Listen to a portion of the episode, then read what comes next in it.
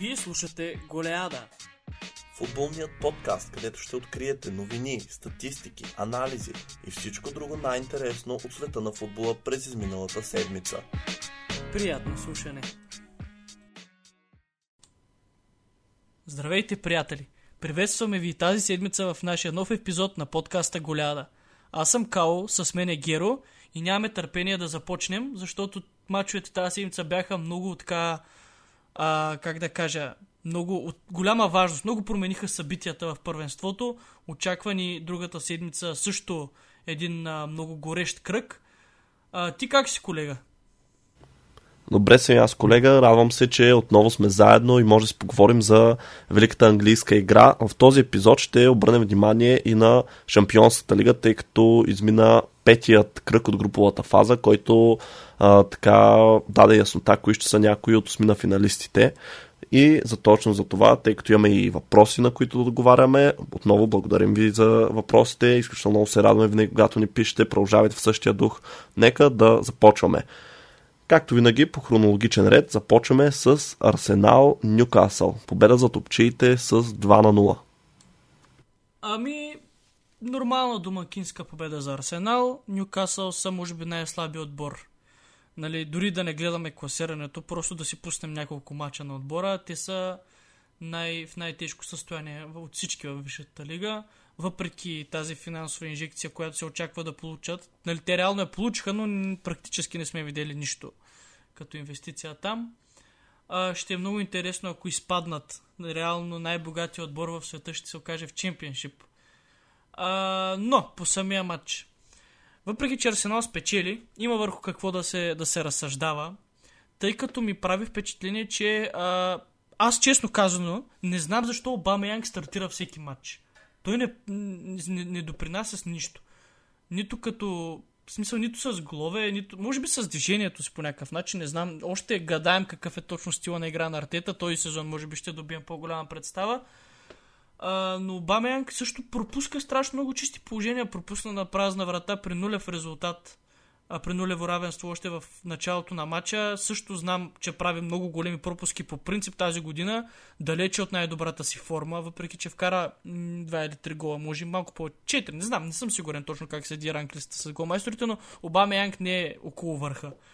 А, пък играч с а, такива сезони, каквито е правил Обама Янг, очакваме да е винаги на едно ниво с голмайсторите.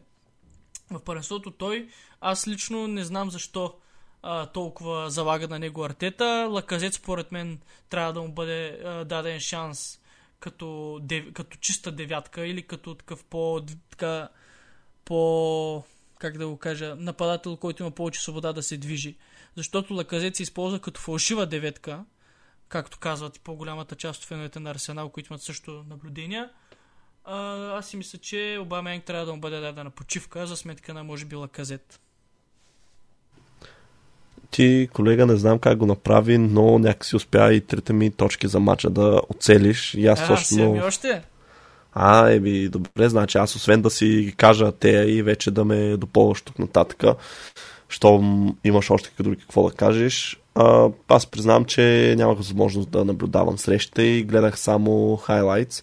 Това, което направи впечатление за Обама Янг, също като на тебе, е, че сякаш той вече не е същият играч, който беше да кажем, от първия му сезон, сезон и половина в Арсенал и при това в Брусия, Тортмунд, някак си сякаш е загубил своя нюх пред гола.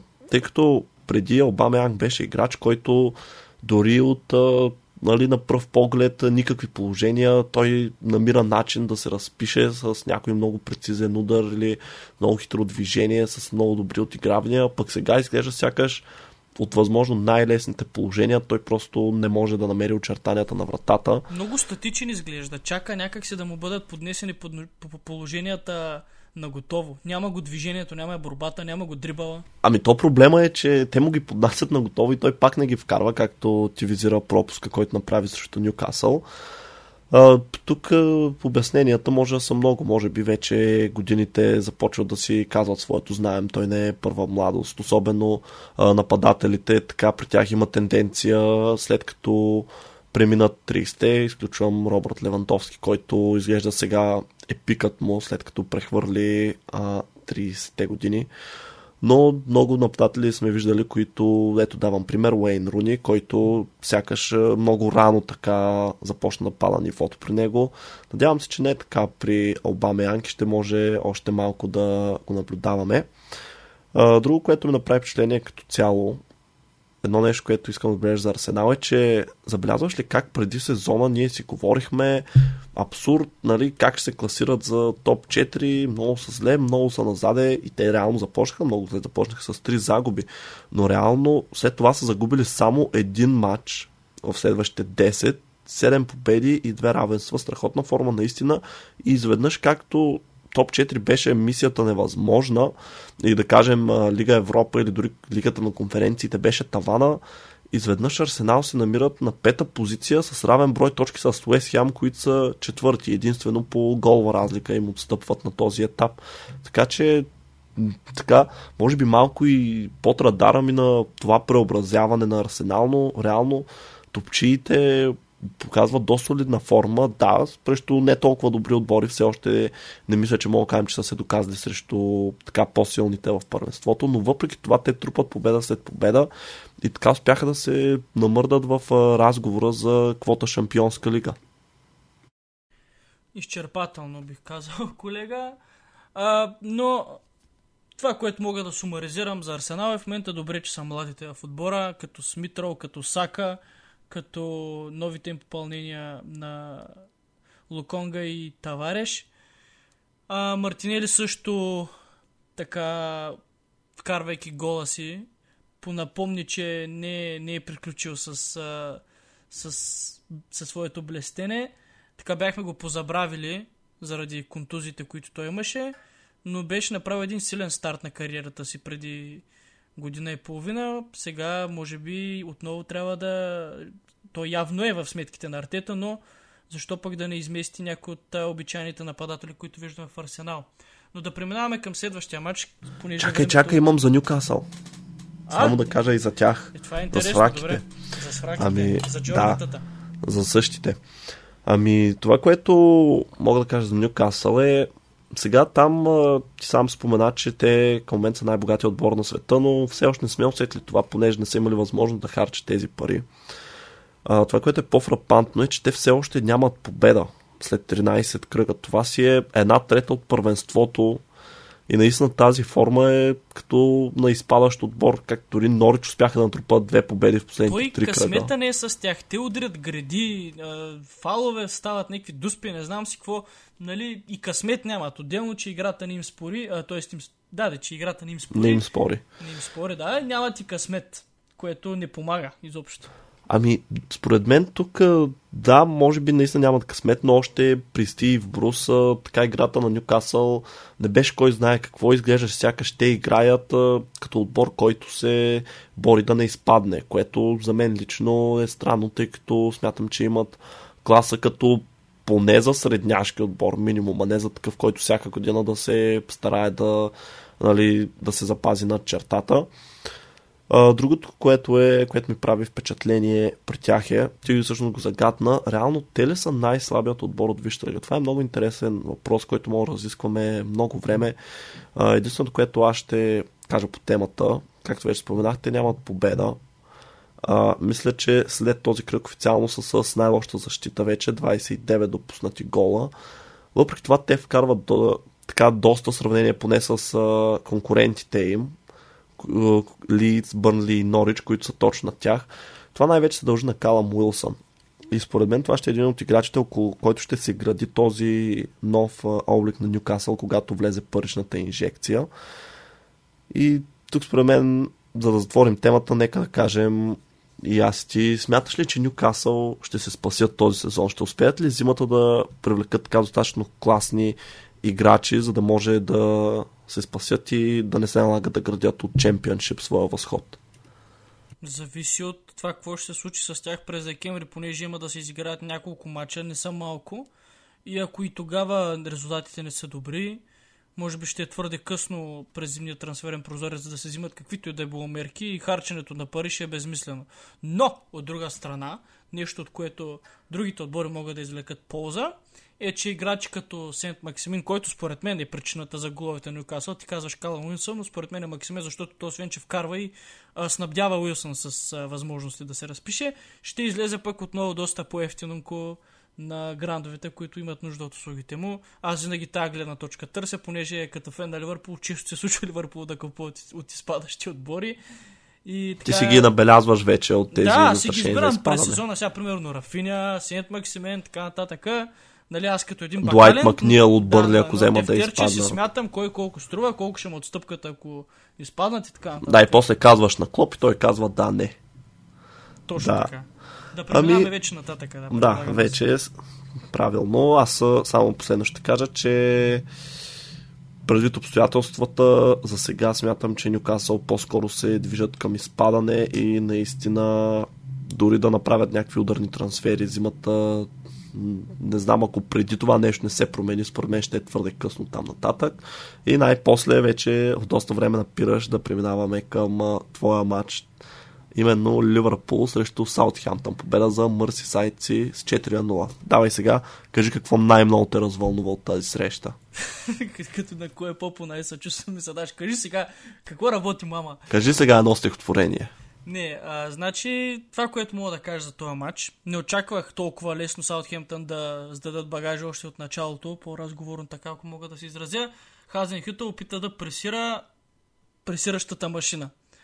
Не знам защо го направи. Миналата година успяха да ни победят в един от мачовете, но тогава те нали, изобщо нито са ни пресирали, нито са нападали. Този матч опитаха да ни надиграват от самото начало. С високо изнесена защита, с а, много действия по фланговете, но падна ранен гол. Това е най-ранният гол вкаран този сезон. 97 секунда Диого Жота откри резултата а, след което вкара и втори гол, а, застига върха в голмайсторската листа, настигна Садио Мане с 7 гола.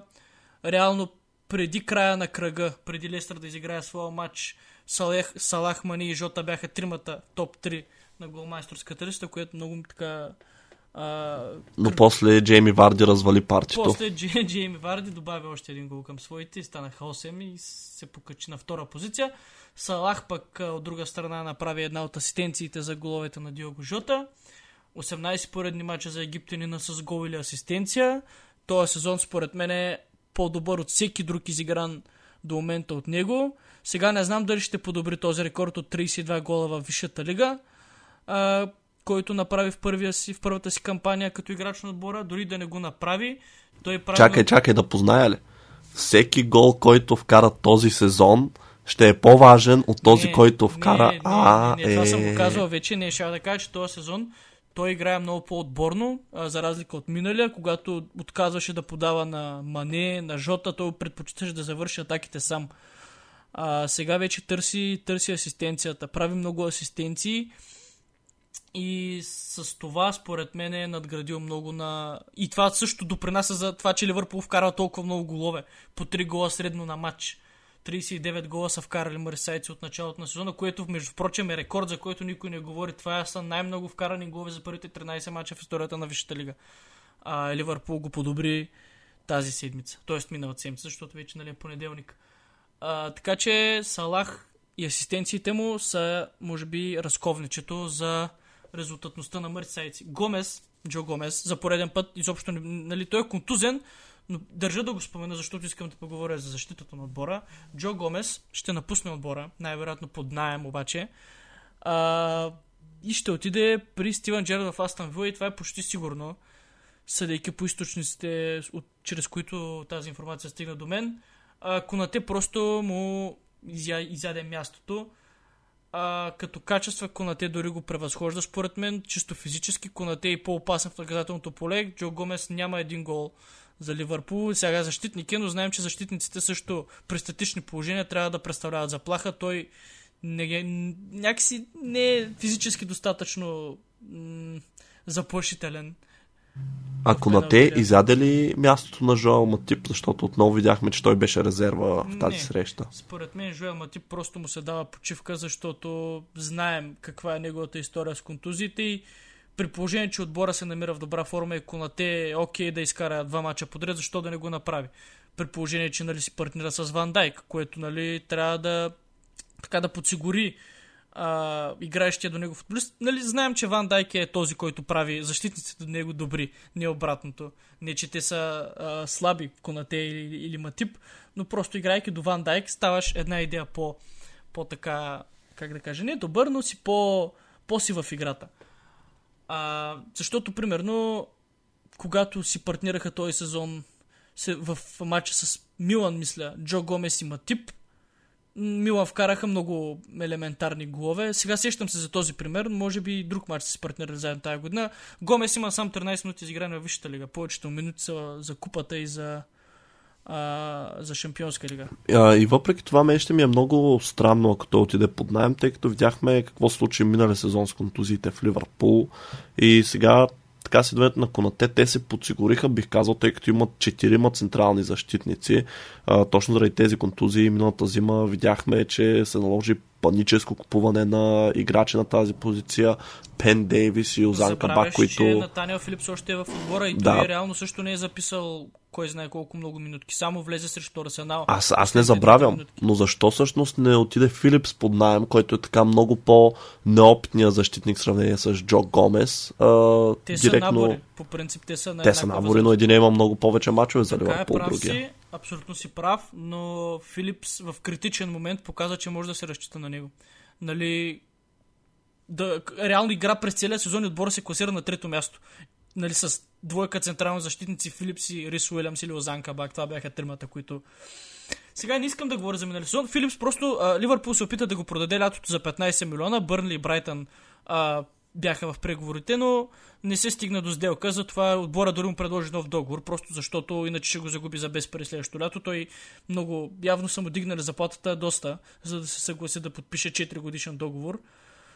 Но най-вероятно ще го продадат другото лято, щом не са го продали това. Но мен ми се иска той да остане в отбора. Аз мисля, че може да се разчита на него. Той го показа миналата година. И последен акцент по тази среща, свързан с Ливърпул, е Тяга Окантара, който... Е, е пак ми открадна акцента.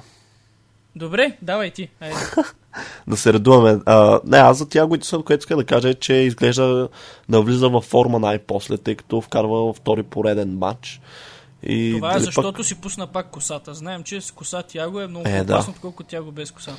Да, според мен така аеродинамиката без коса повече върви, обаче в случая на Тяго, тъй като централните халфове имат нужда малко да, Явно вятъра да му е забавят. на голата глава и той не е могъл да е, мисли къде. Да, човека къде, настива. Къде, ритне, да. Ами, е аз, и... аз единственото, което мога да кажа е точно това ми прави впечатление, че той започва да вкарва голове, което естествено два поредни мача да вкараш не е кой знае какво, но това ще се отрази изключително благоприятно на самочувствието му, без съмнение. И може би ще видим тяго от най-добрите му години в Байерн Мюнхен. Според мен, ако това се случи, Ливърпул ще стана дори още по-опасни и тогава вече може би ще имаме така един отбор, който ще, как да го нарека, завършен, тъй като ще има много добри атакуващи играчи, които вкарват много голове солидни защитници и също така в центъра на терена ще има този креативен халф, който поне според мен липсва, тъй като другите халфе Фабино е по-скоро натоварен с дефанзивни функции. Хендерсън е така по-скоро лидер. Аз си признавам, че чисто като качество никога не съм го оценявал. Колега, сигурно съм ти мога поспориш с мене, но от моите наблюдения а, така не мога да кажа, че той е по-добър а, плеймейкър ами, от Тиаго. Той е този тип играчи, които присъстваха в халфовата линия на Манчестър Юнайтед най-добрите им години, като Майкъл Карик, като Флечър, такива работяги а, с а, неуморими, които имат поглед върху играта, могат да, да добавят нещо интересно, но са предимно едно присъствие, което е там, за да повдига те около тях. Но, ами те си важни и тези играчи, трябва ами да именно, си ги има. Това е явно част от философията на Коп да разполага с по един такъв футболист в отбора си. А, иначе за тях го само искам да завърша, понеже правиш съпоставка с играта му от миналата година. Според мен Ливърпул не знаеше какъв играч купува миналата година и се опитваше а, някак си много, много го обтегна да се напасне към стила на игра на отбора, а според мен трябва играчите, с които Тяго ще комбинира най-често да се напаснат към неговата визия и към неговия стил на игра. Защото той е много мултифункционален, може да, да предостави и добра игра дефанзивно. Виждали сме го като дефанзивен хал в този сезон да се представя много добре. А, ето започне да бележи, има няколко асистенции също така вече на сметката си. Той може да прави всичко. Сега чисто като физика в интерес на истината печели много от първите топки с глава, въпреки че е много нисичък, но някакси явно и пласирането му е добро при посрещането на първите топки. Така че ще си превърне в ключова фигура тая година, стига да е здрав, понеже той е от по-чупливите така. Стига да е здрав, според мен ще е едно от най-мощните оръжия на Ливърпул тая година.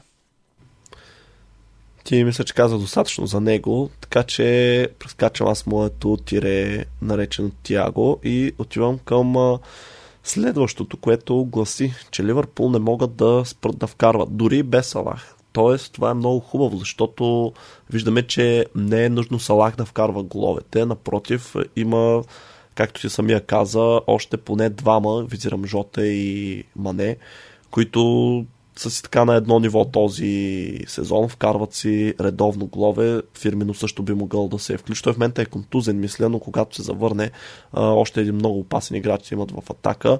Сега какво ще стане, когато така националните отбори Египет и Сенегал повикат Салах и Мане. Ще видим как ще ги заменят Ливърпул. Може пък този месец да се изключи, да се окаже изключително важен. Но защо Ливърпул вкарва толкова много голове? Аз искам да отлича конкретно едно нещо, което ми прави впечатление, че в играта на Челси липсва. Правя съставка Челси, защото имам повече наблюдения върху тях. А, това, което направи впечатление и при двата гола на Жота е, че той пристига във вратарското поле. И конкретно в състава на Челси това е нещо, което липсва. Тъй като го видяхме, ще си поговорим за техния матч, но аз го наблюдавам още от миналия сезон. Просто когато се атакува наказателното поле, сякаш играчите забавят своя ход и не стигат до края, остават така някакси по-скоро около пеналтерията, малко по-назад чакат топката и в крайна сметка, когато тя попадне в тази зона, почти никога няма човек, който да сече. Сега изключение прави Тимо Вернер, който вкара по такъв начин срещу Ювентус през седмицата и за това също ще си поговорим малко по-късно. Но смятам, че това е едно много ценно качество на Ливърпул и както виждаме голям брой от главите им падат точно по този начин с едни пасове по земя. Александър Арнолд в предния кръг също асистира по подобен начин. Така че това исках да отлича. И накрая малко за Саутхемптън, преди към следващия матч. Според мен това, което отказа светците в този матч е Алисон. Видяхме някои доста добри негови спасявания срещу Армстронг, срещу Броя. Така че не, не мога да кажем, че нямаха положения Саутхемптън. Дори може би не може да кажем, че ги пропиляваха. Просто Алисон беше наистина заключил вратата си в тази среща. Следващият матч в програма е Бърли Тотнам, но той бе отложен заради обилния снеговалеж. За това прескачаме тази среща. Ще трябва да я набаксаме в следващия епизоди. Нямаме информация кога ще се преиграва. Много зависи от ами, това. Ами ще я споменем, ще когато направят, и да се спомене. Какво ще направят да. Тотнам в лигата на конференциите, но надяваме се да се намери време за този матч. Давай за следващия. Следващият е Манчестър Сити срещу Уест Хем. Победа за гражданите с 2 на 1. Ами, а, ох, сега това беше един много труден за гледане матч, отново заради обстановката, метеорологичната обстановка. М- така, освен, че пред вратата на Уест Хем се вихреше вихрушка от светло-сини футболисти, от светло-сини облечени футболисти, се вихреше и вихрушка от, от сняг, от снежинки, от а, снежни човеци, от снежни топки а, и така нататък. Но, в края на краищата матча се изигра целия с леко забавяне на, на почивката за изчистването на терена. Лошото време бе сякаш полза на Сити повече, отколкото на Вест Хем. Все пак терена е техен, те си знаят там по къде има, нали, къде може да натрупа сняг, къде му така, нали? Знаят къде са дупките, нали, да внимават, да. знаят къде е аут линията, до къде да ходят. Абсолютно. А, за този матч, какво да кажем, а, коментирахме го а, с колегата от Лигата на, на анализаторите преди два дена в неговото предаване, че са на английската игра. Ще се опитам да не се повтарям, защото някои от вас може да са слушали моя коментар там. А, но владението на топката е най-силното оръжие срещу чуковете. Това ми направи впечатление, защото Сити близо 70% от притежанието на топката беше за тях и Уест Хем, когато изобщо не, не борави с топката, те нямат какво да предложат, понеже явно са разчитали на контратака, но Те бяха спирани още в център с тактически нарушения, бързо прегрупиране на граждани. Тези тактически нарушения също бяха а, явно нещо върху което много се е работило през седмицата от Гвардиола. Така че много, много добра подготовка, много добре е разучил слабите места на Вест Хем испанския наставник, в което нали, няма нищо изнадващо. Той може би най-добрият треньор в първенството, ако не и в света. А, не видяхме нищо интересно от нападателите на Сити. Головете им станаха малко така. И първия беше пак така.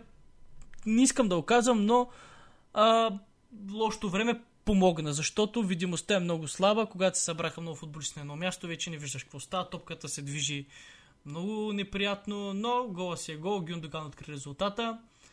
А, след което за втория гол Фернандиньо, влизайки от скамейката, отвои много бързо. Два, двама полузащитници, нападателите нямаха... Абе, много слаба активност. В смисъл, топката се бавеше точно както колегата описа преди малко за Челси около пеналтерията. Нямаше дори центрирания, просто разигравания покрай дуспата. А, Бернардо Силва беше взел ролята на Деброне, който отсъстваше и според мен този футболист е футбола на сезона в края на годината, защото на тази позиция той бе преоткрит. Гледахме го по крилото, гледали сме го като плеймейкър, но явно тези контузии на Дебройне най-много така правят услуга на Бернардо Силва, който показва една своя страна, която реално го прави един от най-добрите полузащитници първенството. Вътрешни халфове имам предвид. Та относно нападателите на Сити, Феран Торес и Стърлинг сега и два, втория се контузен, Стърлинг игра, но отново някакси не беше достатъчно ефективен. Един от двамата сигурност най-вероятно ще напусне. А, според мен лятото обаче не е зимата. И Уест Хем също видяхме, че започва да стъпва на криво лека по лека. Може би и те няма да издържат, както се случи с Брентфорд, с Брайтън и ще тръгнат лека по лека надолу. А, за всичко това, което мога да, да допринеса към твоя коментар, колега, е, че според мен така, за тях те изповядат философията, че най-добрата защита е атаката. Виждаме го всеки матч. Това владеене на топката и постоянно атакуване реално просто не дава шанса на опонента да изгради постепенна атака. Ако успеят да вземат топката, бързо да я пренесат, някои контранападения нали, да ги хванат. И сега тук наистина не знам дали метеорологичните условия оказаха влияние, защото те сигурно оказаха, но не знам дали изхода от матча ще е различен. Може би пък при ясно време си да бях спечели с още повече. А, но пък а, този гол на Ланзини в продължението мен ми напомни за негово попадение срещу Тотнам през миналия сезон, когато тогава мисля, че до 80-та минута чуковете изоставах с 3 на 0 и след това вкараха 3 гола, като Ланзини тогава влезе като резерва и извън наказателното поле с един удар, който дали не стана гол на сезона, имам някакви такива съмнения, трябва да се провери това. А, да, имам чувството, че тогава той просто, защото не има чувство и той направо си спаси точката за чуковете в онзи матч. Този път чудото не се повтори. Загубиха Уесхия матча. Беше, както се казва, too little too late. Ам, но това, което друго мога да отбележа е, че добрата форма на Михаил Антонио явно наистина е временна, защото той вече не е вкарвал от 4 кръга и реално той дори не играе добре в тези матчове. Не можем да кажем, нали, не вкарва защото няма късмет или не вкарва защото не му подават. Просто както мисля, че в един от предните епизоди сме коментирали, така се получиха нещата, че нали, успя той да изненада всички, като вкарва, вкарва, вкарва в началото, но виждаме, че може би има лимит този играч и отново ще вкара 10 до 15 гола в първенството. И тук вече според мен така Уест Хем ще страдат от това, тъй като просто няма друг реализатор. Те продадоха Себастьян Алер, който прави истински фурор и за него ще говорим малко по-късно. Uh, да, и последно ще кажа, как колега, сигурно си доста ядоса на Уест Хем, понеже вас ви биха, пък на Сити се дадоха, изобщо не ви правят услуги. Да беше завалял един сняг и тогава, като не биха да видим да ощяха да ни бият. Ще има бой с снежни топки. Или поне а... да бяха отложили и този матч за някъде напред във времето. Сега, всяко зло за добро. Може по-накрая да се окаже, че Абе, нищо да кажем, нищо. Продължаваме нататък. Да. И последният матч от ли, който ще коментираме за тази седмица. Гвоздеят в програмата. Челси срещу Манчестър Юнайтед. Матчът завърши един на един. Какво мислиш за него, колега? Как се стори тази футболна среща? Ами, тук съм доста сериозно подготвен, понеже знам, че ти ще си, не искам да остана по-назад. И само да мълча и да кимам и да слушам. Искам да правим дискусия. Това е идеята. Значи, започвам така. Санчо бележи втори матч подред. Изглежда понамира мястото си, което е много важно за Манчестър Юнайтед, защото, а, как да кажа, то е нещо, което гледахме достатъчно много във Висшата лига до този момент, но не знаем какво може да донесе а, на играта на Юнайтед. Пък сега виждаме, че някакси понамира и формата си и мястото си в отбора. Тъй като започвах да го така Карик да го налага и като титуляр. Дори за сметка на Роналдо, което беше много интересна а, много интересен опит на английския наставник. Експериментална формация на Юнайтед или индивидуалните грешки на Челси донесаха успех на червените дяволи. Също е много интересно така да разгледаме срещата, защото Юнайтед играха много... Опитаха се да наситят халфовата си линия и да я приближат възможно най-много до дефанзивната четворка, до защитната четворка. Като по този начин се опитаха, нали, чисто, чисто така класически, когато играеш срещу отбор, който очакваш да те напада, да затвориш пространствата, да няма тунели за подавания, да няма коридори. А, и горе-долу това се получи, защото Челси бе принуден да центрира от фланговете, нямаше пробиви през центъра, залагаха на статични положения, макар че точно тези статични положения падна първия гол след контратака и грешка на Жоржино, който после нали, с дуспата изкупи вината си. А, никой не говори за бековете на червените дяволи. Достатъчно добри ли са те, защото според мен далеч не са. Аран Ламбисака изобщо не се изненадвам, че не го викат националния отбор и че не е бил повикван до този момент на фона на останалите бранители десни, които има, които първенството предлага. Той не мога да кажа, че се нарежда в топ 3, топ 5. Той е много непостоянен, особено. Пред него ли е Тино Ливраменто? Ами най-вероятно да, защото той нали, прави цифри. Тино Ливраменто асистира, създава положение. Аран Ламбисака създава дуспи. Смисъл, а, Еми беше... толкова си може сега. Какво не, правим? правил много добри мачове, за да го купят Манчестър Юнайтед. Значи в Кристо Пала се извява достатъчно добре, но... И може... то за не малко пари, ти помниш, че те дадаха към 50 милиона за него. Еми, защото се очакваше да е английски национал. Обаче, не. А, та така, нататък. Юнайтед по-добре ли е без Роналдо? Това ще го оставя накрая да те питам. Битката... Теме сега да си кажа другите неща и да те оставям да си говориш. Искам. А, добре. Ето, Защото... значи така не е дискусия, то е монолог. Еми, да, ама почнеш ли... Е, не мога да се спреш. Добре, давай Тръгна докато си подпара.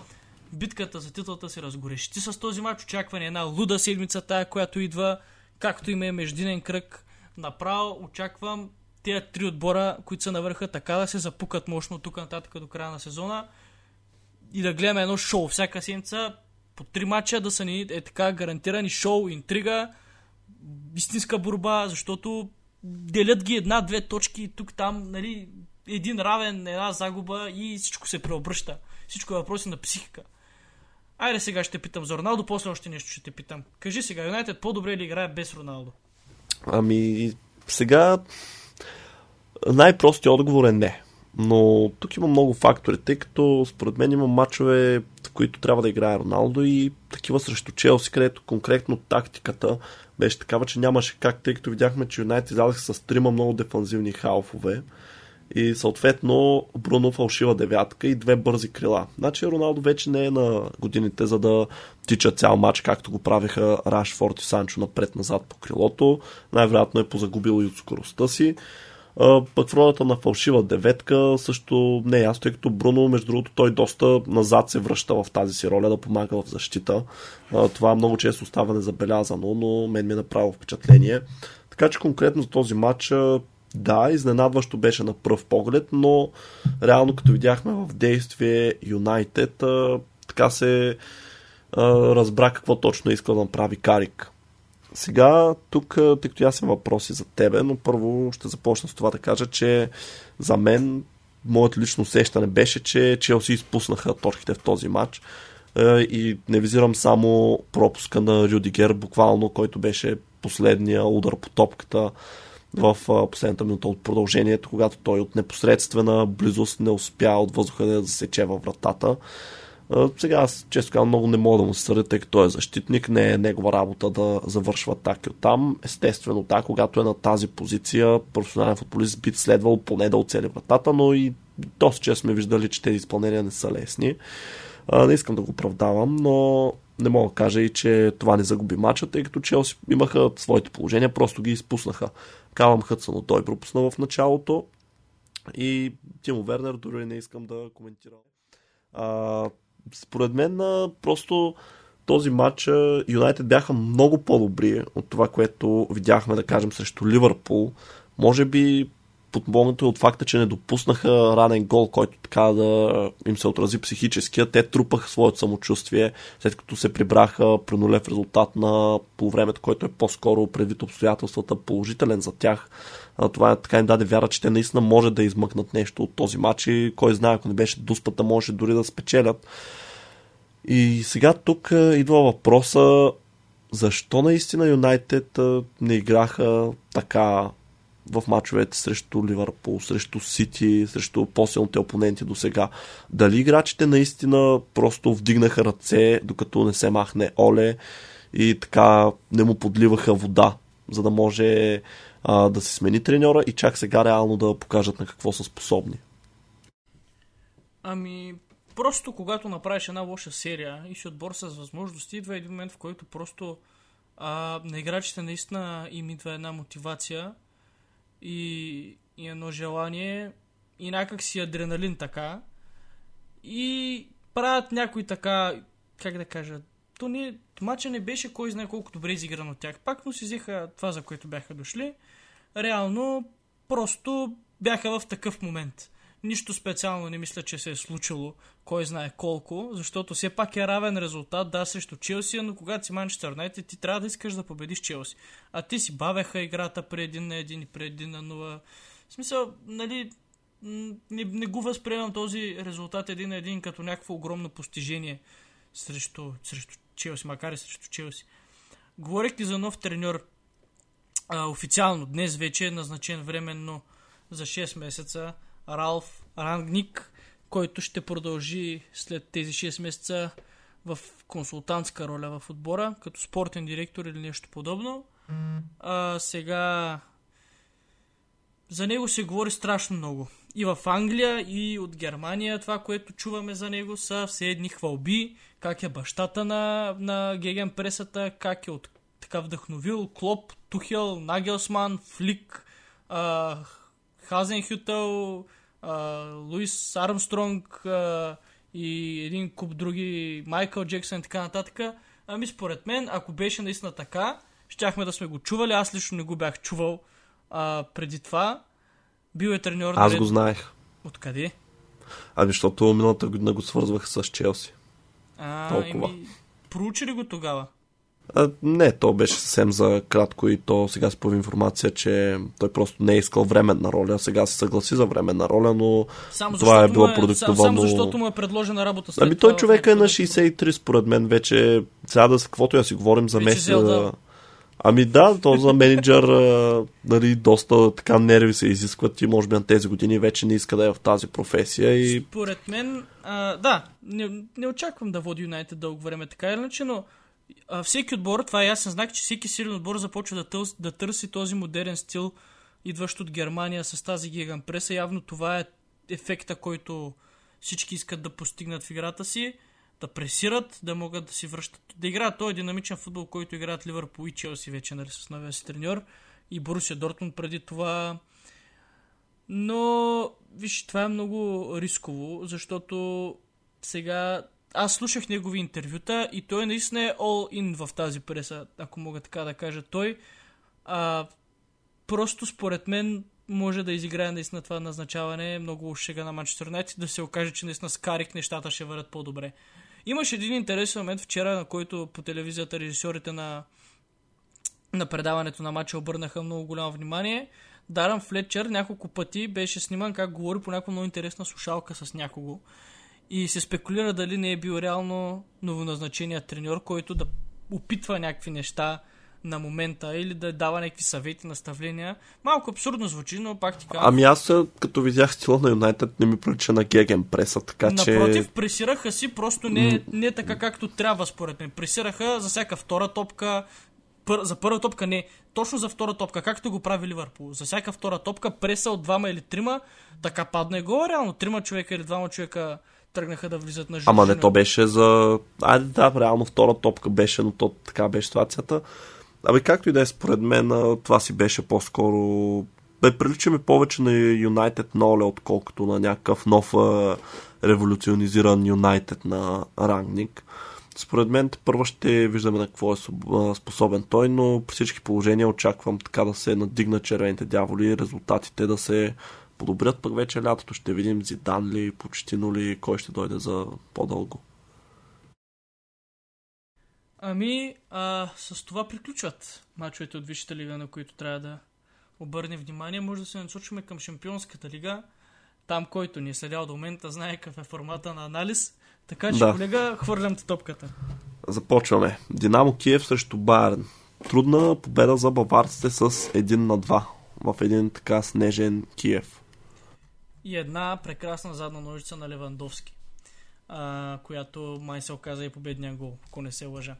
Ами... ами да, реално той беше в първия гол в матча, но те след това върнаха по-късно Динамо Киев гола. Реално но... само два отбора имат потенциал да се излязат а, от групите с пълен актив от а, 18 точки и това са Байерн и Ливърпул, като им остава по един матч. Може би те са така най-добре представящите се в турнира до момента и като игра. И според мен аз сега Айде, няма да говорим за прогнози, ще го кажа по-нататък. Не искам да, да проклинам нещата. Давай към следващия матч. Е, трябваше да ги проклееш нещата. Велерал срещу Манчестър Юнайтед 0 на 2 победа за Юнайтед и реално с това те си класираха продължаването напред, дори мисля като първи, тъй като победиха Велерал, които им бяха директния съперник за първото място. И при някои епизода ти беше казал, че ще им е трудно, но по-скоро моята прогноза се сбъдна, че те просто ще се излязат от тая група, която наистина така, като я погледнем, не изглежда и толкова сложна за тях. Ами има как да, да не са първи в интерес на истината. Ако Вилерал си спечели следващия матч, Юнайтед го загуби, а... Е, тогава ще се гледат преките двубои, в които Юнайтед имат така предимство. Така не беше? Не, не, се гледаше головата разлика вече? Не, това вече е след това, това е по стария формат. А, от живелица явно, добре. Да. Ами не знам. Юнайтед очаквах с оглед на играта им. Те много... Абе някак си се задържаха в Шампионската лига нивото. А, въпреки това, което им се случва в Англия. Така че, ма и Роналдо много там. Той като цяло там се усеща най-много неговото присъствие. Той обича Шампионска лига. Явно това му е допълнителната мотивация, която му е нужна. Да, там има 6 гола в 5 матча той. Абсолютен титан е в този турнир. Да преминаваме нататък. Челси срещу Ювентус 4 на 0 победа за сините от Лондон. Празнува ли? Ами, чак да празнувам, не, то сега, нали, знаеш, през седмица, другия ден, работен ден, то човек не може да си пине като хората. А, не, шегувам си смисъл, супер доволен съм естествено това представяне, тъй като то гарантира и първото място на Челси в групата, ако естествено не се изложат срещу Зенит. Сега се спечелят този матч. Те ще са първия, знаем, че това е много важно, тъй като по този начин ще се изправят срещу отбор, който е бил втори т.е. наглед една идея по-лесен жреби се усеща, въпреки че си пада, въпреки че има отбор като ПСЖ, който ще чака нали, от втора позиция някои от първенците в групите. Но да, няма какво повече да кажа. Доволен съм. Не всеки ден се побеждава Ювенто с 4 0. така, след излагацията, която бих казал в а, Торино, когато Ювентус успяха да вкарат един гол, затвориха се и Челси направиха нищо. Този път точно обратното. Видяхме реализиране на така не много положения, които имаха реално Челси. Единственото, което така ме натъжи в този матч е контузията на Бен Чилуел, който има опасения, че е скъсал коленни връзки, има вероятност да пропусне целия сезон до края. Така че... Целият сезон? Аз разбрах да. до края на календарната година. Не, не, не. Сега 6 седмици има период, в който ще го... Нали, ще се мъчат да го лекуват без операция и ако в края на този период а, нищо му няма, нали, ще може да играе, обаче ако се окаже, че не се е възстановил, тогава ще трябва да първо да го оперират и ще го чакаме вече за следващата кампания него. Дано да се възстанови да. и бързо.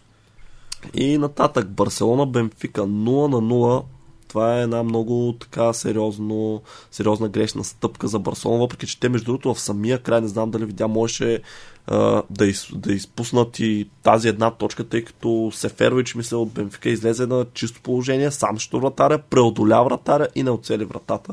Аз получих а, така а, вторична виктимизация от пропуска на Торе срещу Ман Юнайтед през а, 2012. Но просто в момента много е незавидна ситуацията на Барселона, защото а, продължаването им напред Чемпионска лига зависи какво ще направят последния кръг, а за тяхно съжаление те играят срещу Байерн, така че общо взето дори не мисля, че мога да кажем, че събат на Барселона е в техни ръце, по-скоро е в милостта на баварците. Според мен Барселона по-скоро трябва да разчитат а, Бенфика да не си спечели матча срещу Динамо Киев, отколкото на добър резултат срещу Байерн. Макар, че и равен мисля, че ще им стига. А не, няма да им стига, защото Бенфика, ако спечели по този начин... Те са с... С, с да. двубои, както казваш, Барселона пак ще останат трети. Да, те ами... им трябва минимум... Т.е. равен ги устройва, нали, ако Бенфика и те не спечелят своя матч, но като цяло всичко, освен победа за Барселона, така ще ги остави в една позиция, в която не зависи от тях класирането. Ами тази година а, Шампионската лига ще зареди с много добри отбори Лига Европа. Усещам Лайпциг, Милан, Дортмунд, Бенфика, Аталанта или Вилереал, Севиля. Това са потенциални, някои от тях дори отбори, които могат да спечелят Шампионската лига. Ако имат малко повече късмет, пък ще гледаме най-вероятно в Лига Европа. Което... Много жалко, че да. тук да вметна, че отгорец няма да продължат напред. Всичко изглежда в Лига Европа, тъй като ще е интересно да се паднат срещу някои от тези колси и да гледаме, ако има фенове по трибуните, естествено един зрелищен матч срещу истински европейски грант. А, следващия матч е Севиля Уолсбург. Победа с 2 на 0 за Севиля. Бих казал доминация, тотална доминация от тяхна страна и реално с това те си запазват шансовете за класиране напред, тъй като са на една точка зад Red Bull Залцбург, не Тази група всеки има шанс. Тя до последно, до последния да, реално, ще е да. е отворена. Но това ако е... Севиля не бяха спечели този матч, дори ако бяха с равен, те реално щяха с 4 точки и вече ще да им е много трудно. Ами така е, но пък виж, явно групата, за която хората казват, че ще е най-скучна, виж как се оказа най-спорна, най-интересна. Тези отбори изобщо не са слаби. Лил шампион на Франция, Залцбург ги знаем. Шампион на Австрия, какви играчи зато там, Севиля, Лига Европа им е в резюмето, те са буквално синоним на Лига Европа, Волсбрук са, нали, така се завръща Чемпионската лига след отсъствие, но пък и те си още има шанс да продължат, не трябва да ги отписваме. Така че групата е до последно така на макс ще се играе там, аз така обичам.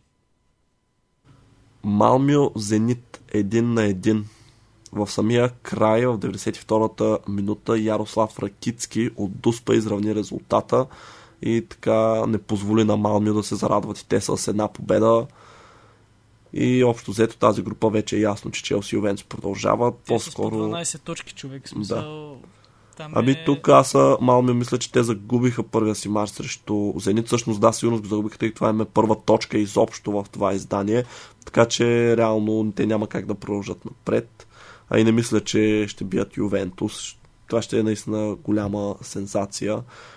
Зенит също реално няма за какво да играят тук нататък, така че се надявам да се поотпуснат и Челси да си вземат матч срещу тях без много да се натоварват.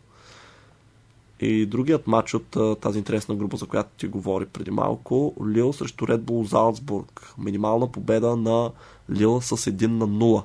Джонатан Дейвид се разписа и така кучетата ли, как им викаха, нали, нещо такова беше. Вълци ли, кучета ли? Не, вълци не са, бе, нещо, бе, нещо с кучета беше свързано. А, реално взеха първата позиция в своята група и са така на пол позишън да се класират а, напред в турнира. Еми, изненадаха миналата година всички в Лига 1.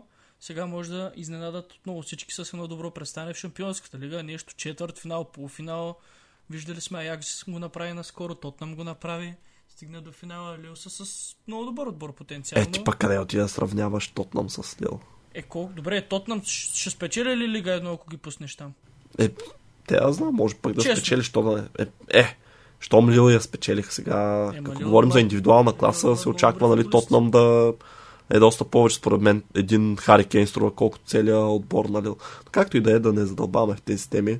Че има още доста мачове да покрива Чемпионска лига. Young Boys, Аталанта 3 на 3. Зрелищно равенство. Там също Аталанта пропусна шанс да, да се доближи до осми на финалите. Young Boys е ясно, че нали, те имат шанс пък за Лига Европа. Те пък пропуснаха нали, да се изкачат още малко по-нагоре и да, да се прехвърлят в 16 на финалите на Лига Европа. Така че и там има някаква малка интрига. Кой ще е в Лига Европа, кой ще е последен. Абе, нали, матча беше интересен. Поне аз от хайлайтс това, понеже не съм го, те не го излъчват. Не излъчват всички мачове за жалост. Но гледахме поне един хубав матч. Сега какъв ще е ауткъма в края, на краищата в групата, предстои да разберем другия кръг. Това, което ще кажа аз е, че Young Boys ми е един изключително симпатичен отбор. Така, и аз хайлайтс гледах, но наистина като видиш головете им, те всъщност от Атланта нищо не изпуснаха, защото изоставаха с 3 на 2 само за 4 минути, но реално те трябваше да изравняват. Но да, разбирам какво искаш да кажеш. Те бяха фаворити в този матч, само че Young Boys наистина се оказват а, така доста приятна изненада в турнира през тази година. Аякс срещу Бешикташ, по-точно Бешикташ срещу Аякс, един на два победа за Аякс, които колегата тук само те поправи и каза, че два отбора имат шанс с пълен актив, всъщност са три. Аякс също са спечелили да. 5 О, от 5 мача. Забравих. Да. Ами, какво да кажем? Себастиан Алер. Това е подобри рекорда на Холанд преди две години. Това е... Има 9 гола в 5 мача. Само да. да кажа, на Холанд беше 8 в 5. И това са не просто 5 мача кога да е, а първите 5 мача в турнира на тези играчи. Първите 5 в кариерата му изобщо в Шампионската лига. Май, е, нали това тук що каза? А, ми не го разбрах по този начин. Значи... Е... Добре, ами да, е? просто Себастиан Алер, може би е новия летящ французин на Аякс наистина не спира да вкарва, не знам какво са направили Уест Хям, че така и не успя, може би просто на Вижте лига не е паснал, но и в Германия при това във Франкфурт, да, видяхме, че има доста сериозен потенциал. Може пък след някоя друга година отново да го гледаме в някой грант. Интер, Шахтьор, Донецк, 2 на 0 победа за Интер. Нищо няма какво да говорим тук. Два гола на един Джеко. Джеко, така, че... въпреки годините си, си показва, че Абе, говорихме вече за тия футболисти. Ти казваш нападателите след 30, нали, не стават, ама достатъчно примери има, които да те опровергаят. Аз не казвам, че става, казвам, че Даже по-скоро от, забавят от, темпото. От въпросите ни сега в края на епизода е свързан точно с това. Да, ами да, просто Джеко много добре влезе в обувките на Лукако и успява да го замести, тъй като имаше въпросителни дали Интер ще успеят да заместят головете на белгиеца, но ето, че успяват. Спортинг срещу Дортмунд. 3 на 1 поредно разочарование за Брусия Дортмунд в тази годишното издание на турнира и ще ги наблюдаваме в Лига Европа. И поредно шоу на Педро Гонсалвеш, който според мен ще е новия Бруно Фернандеш. Според мен е дори по-добър от Бруно Фернандеш, тъй като Спортинг станаха шампиони миналата година и той беше техния лидер, нещо, което Бруно не успя да а, направи докато беше там. Сега това не е хейт към Бруно Фернандеш, напротив, просто точно обратното. Адмирирам качествата на Педро Гончалвес. И следващия матч. Ман Сити ПСЖ. Един от най-интересните матчове изобщо в груповата фаза. Победа за гражданите с 2 на 1. Аз ще кажа само перфектно изигран матч от Ман Сити. Те показаха едно сякаш ново, много високо ниво и наистина заслужиха своята победа в тази среща и съответно първото място в групата. Ами това е отбор, който реално само шампионската лига му остава, за да се докаже пред света и да каже на всички големи отбори, ние сме един от вас, бройте ни за равни. Така че това е достатъчна мотивация да си да хвърли всичко в този турнир. Дори срещу съперници като ПСЖ виждаме, че те имат достатъчно класа да ги преодоляват без особено голям проблем. Атлетико Мадрид срещу Милан. 0 на 1. Изненадваща победа за Милан, така спечелена в края, която остава атлети последни в групата си, реално застрашени от това да не играят изобщо в европейските турнири. Аз бих казал истински шок тук.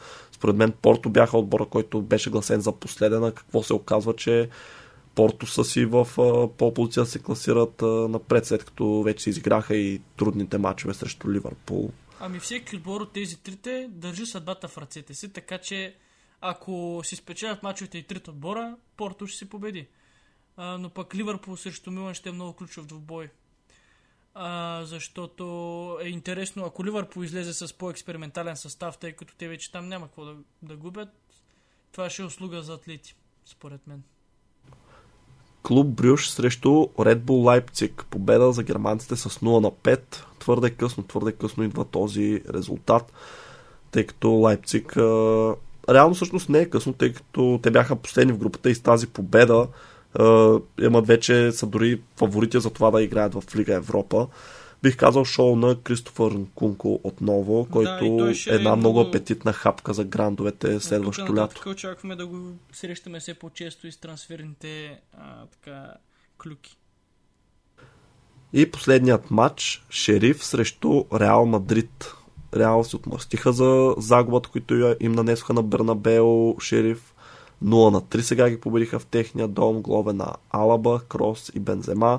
И с това Реал взеха първото място в групата. Все още не им е гарантирано. Е истинския шериф в града. Да, точно така.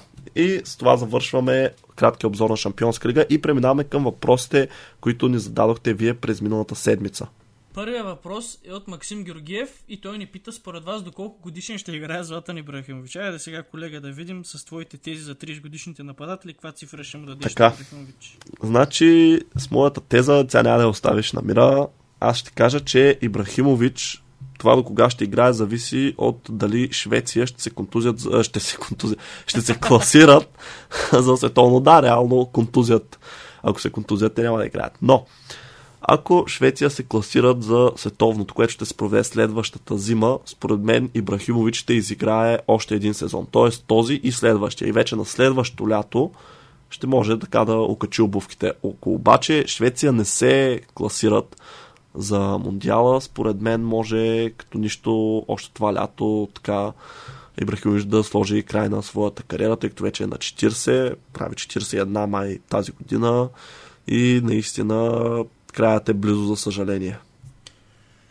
Подкрепям те тук, съгласен съм с теб. Следващия въпрос идва от Иван Димитров. Той е с два въпроса и са свързани с развитието на два отбора, които в момента са в малко по-така тежка ситуация. Ювентус и Барселона. Какво ще се случи с Ювентус и колко бързо ще се възстанови Барселона? Значи с Ювентус ще се случи това, че най-вероятно ще изпусна Чемпионска лига до година, така като гледам, защото серия А отборите стават все по-сериозни и конкуренцията става все по-силна а на Барселона ще й отнеме поне едно 4-5 годинки, докато Шави така напипа а, правилната трансферна политика. Нали... Ако се окаже Шави треньора за тях? Ако да, ако се задържи там, понеже има индикации, нали, че пак няма нещата да се развиват много добре, но Барселона ще се възстанови, ако и се даде време. Това е което имам да кажа аз. Ами, за Ювентус аз не смея вече да кажа, че няма шанс за шампионска лига, защото виж как започнахме епизода с Арсенал, които също при няколко седмици или айде месеца казвахме, нали, абсурдно е да говорим за топ 4, пък сега са нали, там почти. Така че има шанс, но наистина ще е много трудно. Трябва да решат на грешки на останалите. Също време те са безгрешни. Срещу Челси видяхме, че са далеч от безгрешни. В Шампионска лига реално ще продължат напред, така че може би ще насочат усилията си на там, но отново до къде ще стигнат. Просто не мисля, че това е същия отбор преди 5-6 години, който игра в финал в Шампионската лига и сега ще трябва така известно време, докато се достигне отново това ниво. А пък относно Барселона, колега, тук съм съгласен с теб, няма да стане бързо. Не мога да се ангажирам да кажа точно колко години ще им отнеме да достигнат футболните върхове в Европа на каталунците, но хубавото за тях е, че основите са положени, имат много талантливи млади играчи, Ансо Фати, Гави, Педри, Абе, просто страшно много са, дори не мога да ги изброя сега всичките, трябва половината състав да кажа. Същевременно имат а, един треньор, който съм сигурен ще даде всичко, каквото зависи от него за отбора. И заедно с а, така стария гард, Бускетс, Алба, Пике, имат и играчи, които да дадат пример на младите. Мисля, че с това сме готови да закрием този сегмент от подкаста и сега имаме едно много специално обявление. С наближаването на празниците през месец декември започва нашата така първа празнична кампания. Решихме с колегата да я кръстим с закачливото колеада и сме ви подготвили някакви много интересни неща. Като гости, нов формат на предаването, ще видим по нова година също нещо интересно сме ви замислили. Следете нашите социални мрежи, за да сте информирани за това какво ще се случва. Обещаваме ви, че ще бъде много интересно и много така готини епизоди. Е, сме ви подготвили за празниците. Благодарим, че ни гледахте до края и тази Слушахте. седмица. Да, Все още не ни гледат на все още етап. не ни гледате, но а, благодарим, че ни слушахте до края и тази седмица. Последвайте социалните ни мрежи, пишем се Голяда в Инстаграм, в Фейсбук, лесни сме за намиране. Аз бях Као, с мен беше Геро и ще се видим другата седмица. И за нас беше чест. Чао, чао.